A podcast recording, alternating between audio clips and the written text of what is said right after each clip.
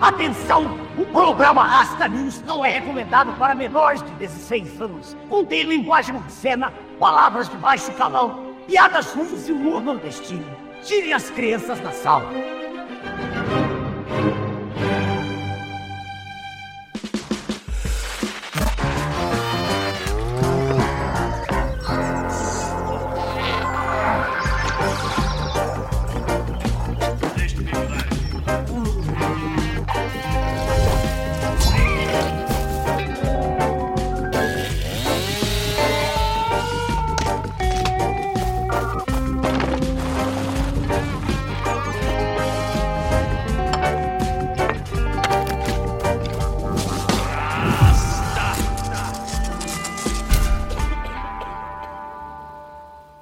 Noite, embaixadores. Boa noite, raças e rastas. Sejam bem-vindos a mais um Rasta News, o seu jornal semanal isento de notícias.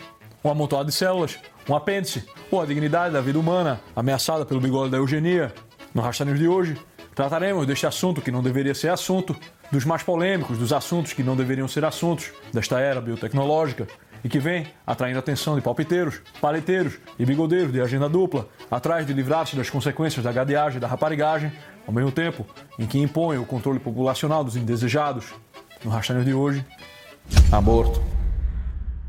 Porra, pesou aí, né, produção? Pô, eu venho pra cá, pra minha montanha, achando que vou me dar bem e vocês me armam uma foda dessa, é isso? Assunto macabro desse, meu irmão. No meu lugar de falo, que é lugar nenhum, eu não quero ouvir, meu amigo, eu não quero ouvir a opinião de um homem sobre aborto, não. E muito menos de uma rapariga do cabelo roxo que tomou ali uma coalhada no ventre e achou que ia sair um iPhone 8 Plus. A discussão ela já começa errada, né, meu irmão? Me tira dessa aí, produção, na moral, por favor, meu Deus. Senhor, meu Senhor, Deus cristão, me ajude. O quê? O BTV mágico? Oh, o BTV, cara, que alegria esse BTV. Ei, ei, eita! Peraí, vai, sai, É, sai. vai, vai, vai, vai.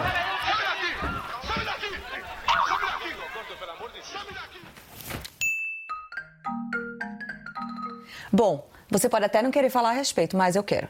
As raparigas colocaram a gente nessa merda, então eu me sinto na obrigação de dar uma limpada. E eu queria fazer um apelo, um convite pra vocês. A Brasil Paralelo acabou de lançar um documentário chamado Duas Vidas. Para assistir, você precisa clicar no link da descrição que está nesse vídeo. É de extrema importância que a maioria das pessoas assista esse documentário. Por isso eu peço que você veja e compartilhe. Tá na hora da gente colocar o dedo nessa ferida e falar sobre isso. A gente vai falar um pouquinho aqui no Rasta News hoje, mas esse documentário foi preparado com a devida urgência. Então, eu conto com vocês para assistirem e divulgarem. Bom, vamos começar com a questão da vida e a partir de quando essa tal de humanidade começa. Se alguém discorda de que embrião é ser humano, aí eu te pergunto, o que que são os pais daquele zigotinho?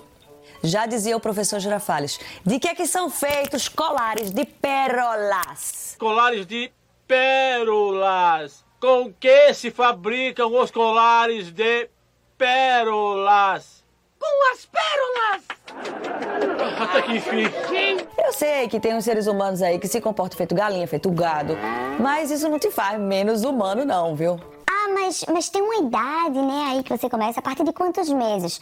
Calma lá. Se eu não tivesse sido uma criança de 3 anos, eu não estaria aqui hoje. Se eu não tivesse sido um zigotinho, eu também não estava aqui, né? Feto é feto, menino é menino, pirraia é pirraia. E tricolor é viado. As diferentes idades, incluindo a de feto, não te faz mais nem menos humano, te faz humano. Pode ver que a primeira coisa que esses abortistas precisam é despersonificar, desumanizar o ente para se sentirem mais confortáveis, dizendo: Ah, olha só, é só um amontoado de células, um embrião de cinco semanas. Dá descarga lá que tá resolvido. embrião da tua espécie, né? Sua pura mãe brasileira. E se for de quatro semanas e 20 dias? E se for de cinco semanas e um dia? Vocês parecem aquela galera que fica olhando o rótulo da- das comidas que vão vencer 2 de outubro. Aí acha o quê? Que vai vir as bactérias, né, de meia-noite. Bora, galera! Dois minutos pra meia-noite!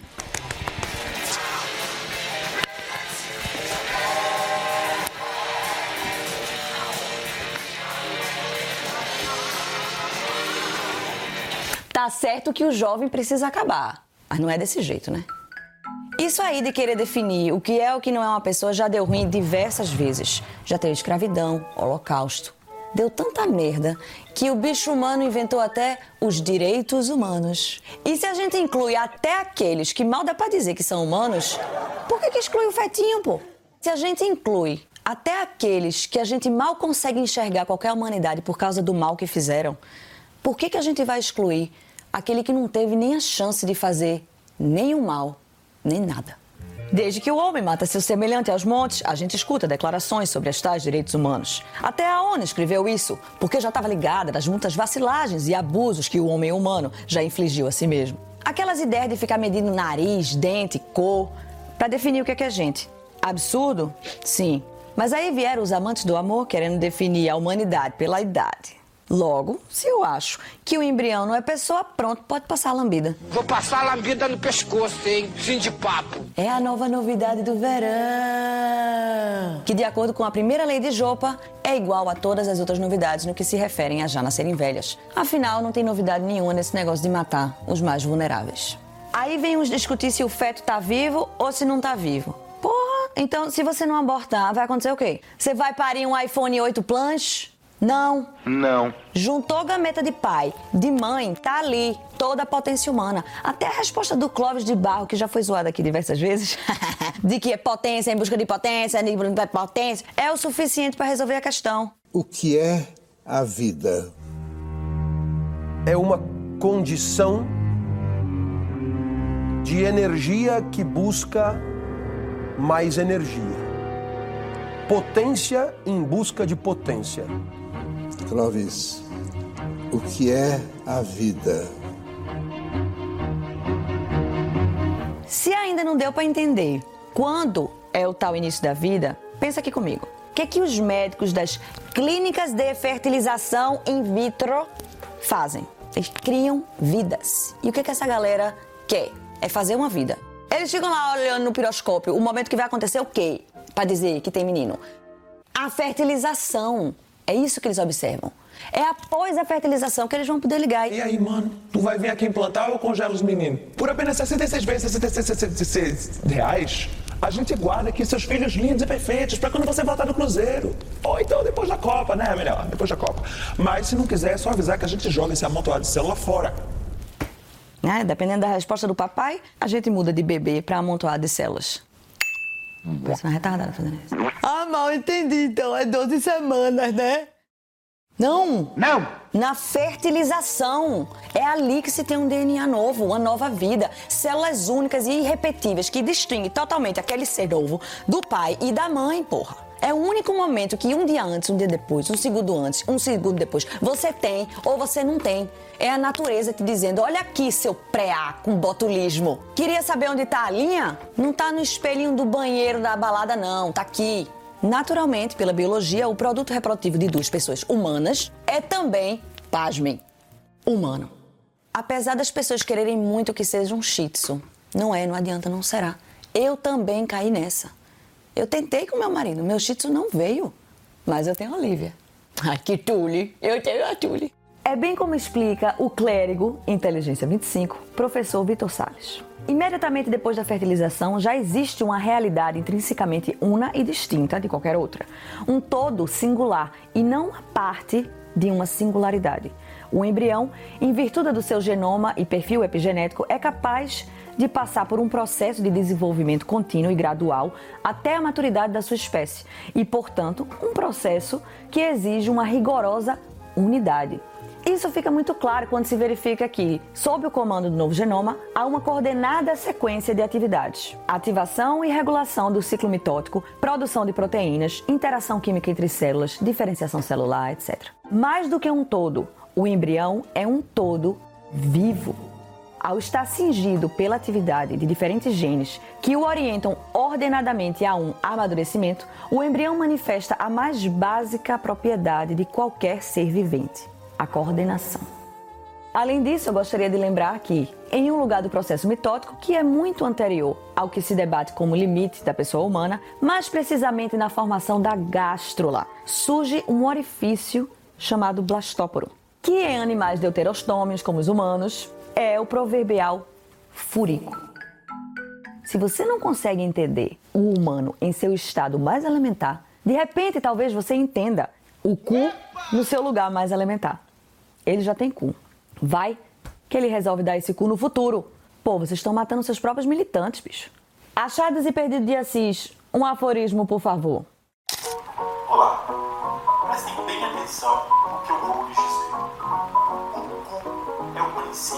normalidade.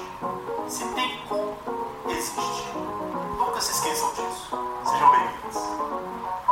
O bom são aquelas pessoas que dizem assim: Eu não faria jamais em mim, nossa, que absurdo. Mas assim, se alguém quiser fazer, tudo bem, porque a escolha é dela, é o corpo dela. cinismo para praticar com o teu corpo as minhas regras. Sob o argumento de dependência. Só porque o feto depende da mãe para viver por meros nove meses. Tu pensa que ninguém tá vendo, não? Tu aí, com 35 anos na cara, com o dedinho todo amarelinho de Doritos, sujando o tecladinho pra xingar todo mundo no Twitter, de licença sertralina do trabalho, dormindo às 3 horas da manhã, escutando Californication e mandando a continha da internet pra tua mãe, porque tu depende dela, não? Você pode até parecer um desalmado, mas nem que você queira, você é. Vale lembrar também aqui que uma condição de dependência é o que estabelece a relação de responsabilidade, de cuidar, de atualizar as potências, não de matar. Mas que merda é essa? É a mãe Pilatos, é. Eu lavo minhas mães. Pois foi exatamente nesse erro de que o feto não tem viabilidade e autonomia fora do útero que se baseou a decisão Roe v. Wade em 1973 aqui nos Estados Unidos. E aí, quando o bebê não é viável fora do útero e tá lá só alugando o corpo da mãe, Não é justo, blá blá blá. de fato, você tem sim os órgãos que são só pra você, teu rim, teu intestino. Você não precisa dar pra ninguém não. Se quiser dar, ótimo. Super empatia do amor. Acontece que minha consagrada, seu útero não foi feito pra você, percebe? O seu útero foi feito pra guardar a próxima geração, sua ingrata. Não tem nenhuma surpresa aí não. Eu sei, eu sei. Eu sei que no mundo onde as pessoas usam boné pra trás, cueca fora da calça, e acreditam que o furico é um órgão reprodutivo, isso pode parecer estranho, pois a noção de causa final tá um pouco escangalhada. Mas o fato é que seu rim, seu baço, não foi feito, não foi desenhado para gerar bebê. Ninguém vai pedir para você inseminar um feto na sua bexiga. Então, sim, toda mulher carrega em si o lugar de criação da próxima geração. É o dever de cuidado, pai e filho, que pode e deve ser protegido legalmente. Tu falaria pro teu filho que antes dele nascer ele era um dependente descartável? Deixa ele descobrir que o INSS que ele paga não vai pagar a aposentadoria dele, não, vai pagar a tua. E aí, no mínimo, ele vai te meter num asilo com muita justiça. Mas é claro que também temos a gravidez de risco, né? Ah, são diversos tipos. Quando temos duas vidas em risco, as duas são igualmente importantes e de igual valor. Tudo caminha com ação e intenção. Qual é a sua ação e qual é a sua intenção? Isso muda completamente o aborto de uma cirurgia de emergência que possa vir até o mesmo resultado. Você não pode querer comparar um procedimento médico feito numa mãe na tentativa de salvá-la e não intencionalmente ocasionar a morte do feto com um aborto, que a ação e a intenção é direcionada à morte e o descarto daquela vida. Outra questão é o trauma psicológico que uma mãe sofre depois de um aborto. Talvez não as psicopatas, né? Mas para as outras mães existem relatos que são comparáveis a os homens que voltam da guerra, né? Com sonho macabro, crise de ansiedade, crise de pânico. Uma coisa é tentar racionalizar e se convencer de que a vida não é humana. Outra coisa é realmente sentir que não é. Se você acredita que é apenas um amontoado de células, não tente ao mesmo tempo vir dar a cartada de que é difícil e traumático para as manas, não. Ou você fala que é tudo banal e essas minas são bando de fresca, ou no fundo tá todo mundo ligado que o que tem sido feito é terrível e tá negando a realidade. O nome disso é ideologia. Precisa. Eu quero! Tá bom. Porque essa conclusão as pessoas precisam. Cazuza. Não, as pessoas precisam, porra. Biologia. Comer tua tia. Vai. Tem aquele argumento também de que o aborto deveria ser legal até o desenvolvimento do cérebro. Porque até lá o feto não sente, não pensa, não entende. Minha filha, tu é capaz de chorar por uma árvore e mete essa. Tu acredita em uso capião. De acordo com a tua crença, tu também não tem cérebro. Esse é o tipo de pessoa que nunca conversou com uma criança de 3 anos. Faz o teste aí, fala toda animada. Quem é que vai querer pular da ponte? Os pirra vão gritar tudo. "Ué!" Aí pra você eles entenderam, né? Vai matar esse menino também? Mas e as clínicas clandestinas onde as mulheres morrem? É questão de saúde pública. Saúde pública é a fábula socialista para forçar na marra todo mundo aceitar suas ideias. Maconha? Saúde pública. Aborto? Saúde pública. Transgenerismo? Saúde pública. Transhumanismo? Saúde pública. Contra o agro, saúde pública. Proibir a carne, saúde pública. Meu irmão, tem mais vale doce na tua cachola que num festejo de Cosme e Damião, pô. Esses veganos, tudo esmilinguino, braço parece um fiapo, fica tudo caquético com 45 anos e vem falar de saúde. Me poupe. Esse tipo de discussão também é o cachorro atrás do rabo, né? No final das contas, é a glorificação do mal. Ah, o rico pode fazer aborto despreocupado. Sim, os políticos de alguns países que eu conheço também podem cometer seus crimes sem nenhuma preocupação, pois são justamente seus cúmplices que o julgam. Isso quer dizer, então, que a luta deve ser para dar ao pobre a mesma chance de chafudar na miséria existencial do rico e baixá-lo no mesmo nível de moralidade de um político? A ideia de justiça dessa galera é que todo mundo possa agir com injustiça igualmente e impunemente. O que é considerado uma posição válida numa discussão política hoje era apenas algum argumento escroto que você ouvia por parte de algum personagem zoado e de algum diálogo de Sócrates. No caso aqui, seria o Gorgias, o maluco defendendo aí a felicidade dos espertos, que fazem o mal e conseguem escapar. E vem com aquele argumento de que homem é mais poderoso é aquele que consegue fazer o que ele quer sem sofrer nenhuma consequência. Aquele que se dá bem.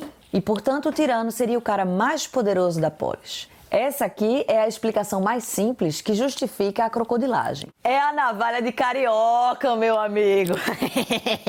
Na contramão dessa posição de merda, Sócrates mostra que a ação humana é sempre direcionada a um bem e que o homem só pode ser verdadeiramente poderoso se ele faz bem aquilo que traz o bem buscado em cada ação. Buscar o bem por meios bons.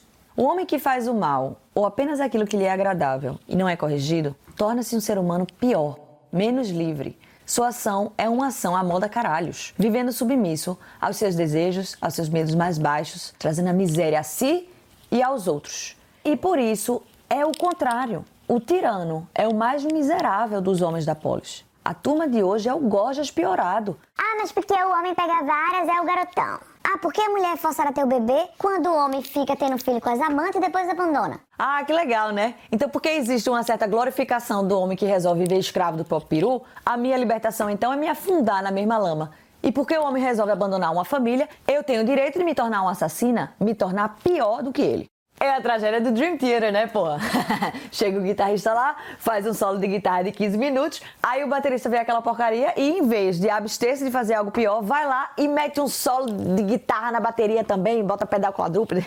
Isso é falta de senso das proporções. Não há distinção entre o que é bom e o que é expediente, entre o que é justiça e o que é vingança. É transformar a lei da polis em lei de telema. Faz o que tu queres, pois é tudo da lei.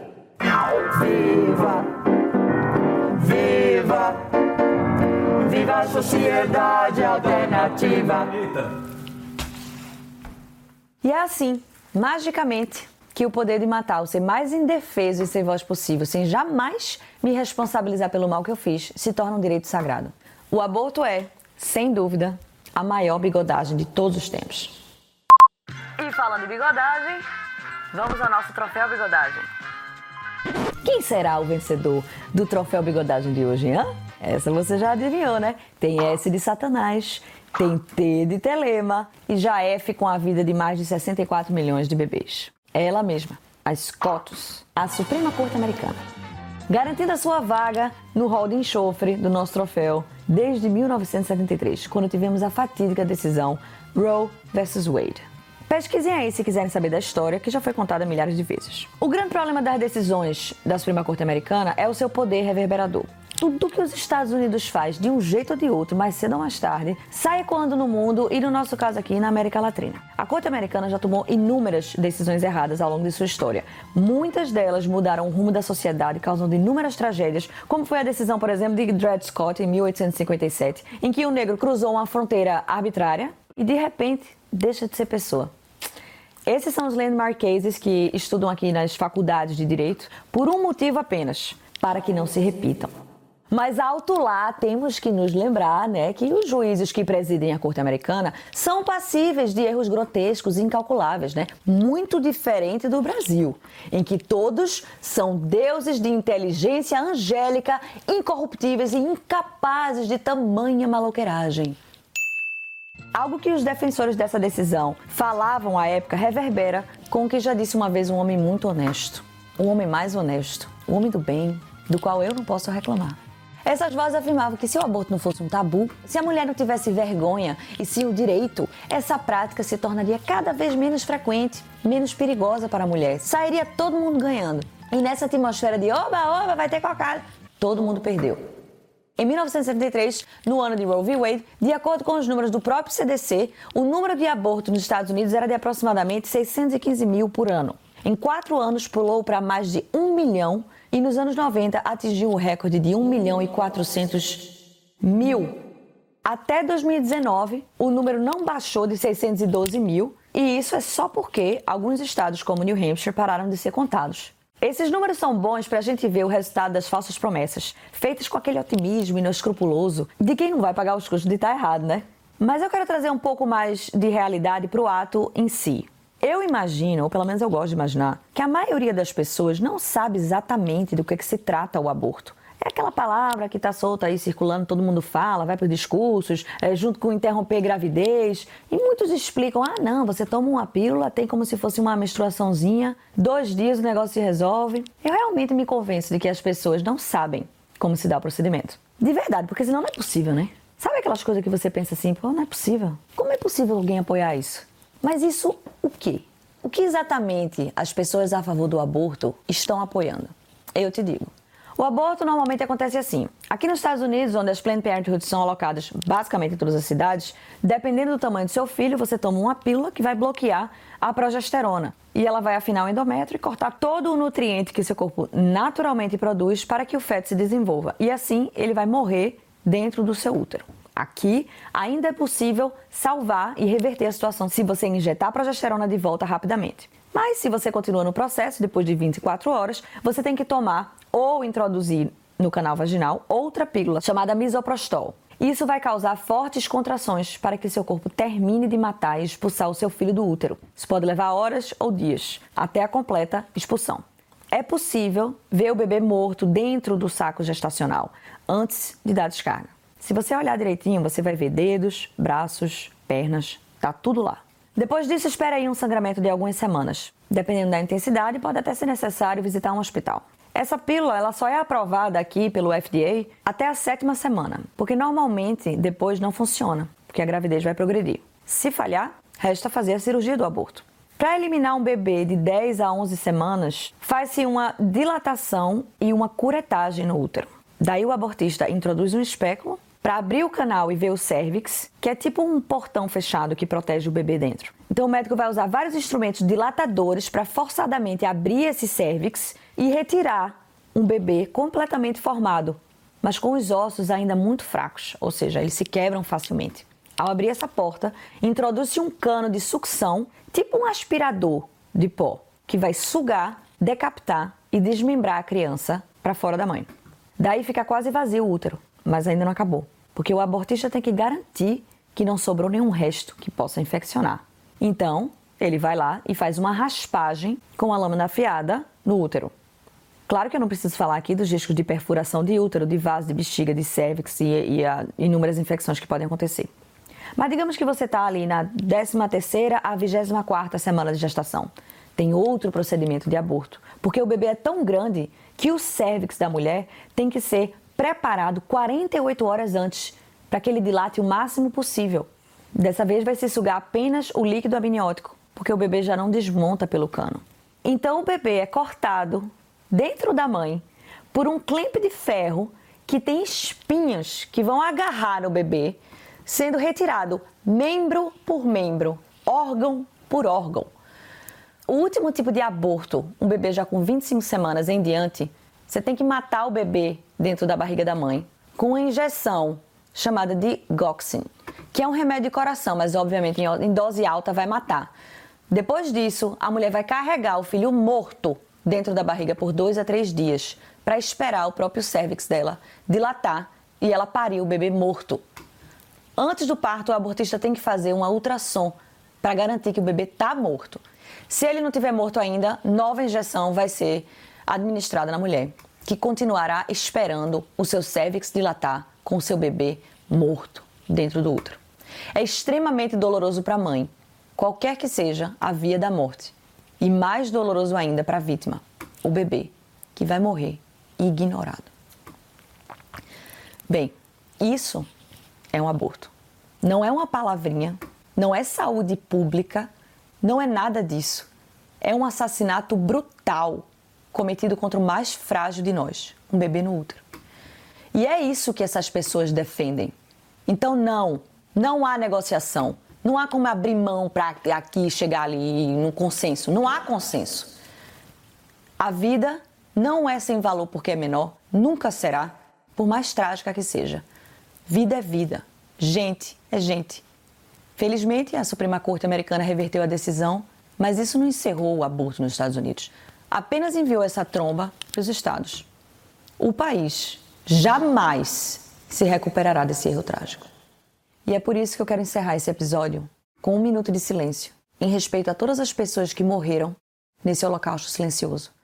Foram mais de 64 milhões de assassinatos covardes, de indesejados higienizados, mais que qualquer Hitler, Stalin ou Mao Zedong sonhou em matar.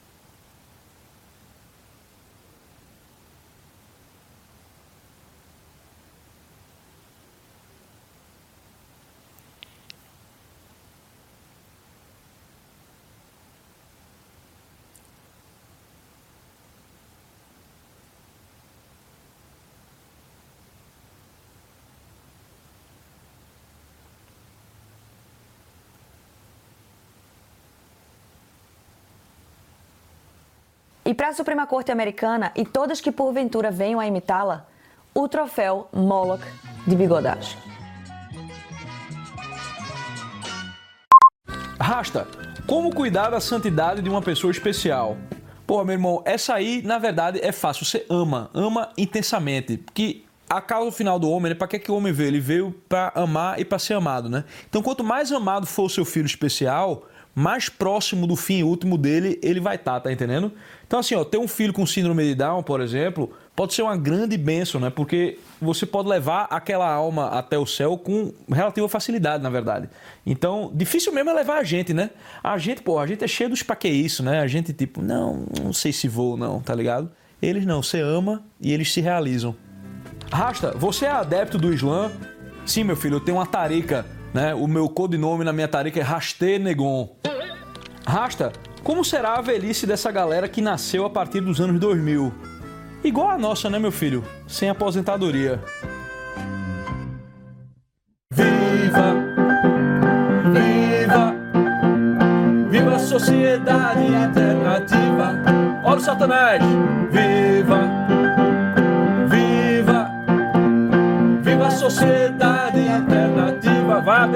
Capeta. Viva, viva, viva a sociedade alternativa. Maionese sulfurosa, vai gagarejar. Viva, viva, viva a sociedade da minha pica.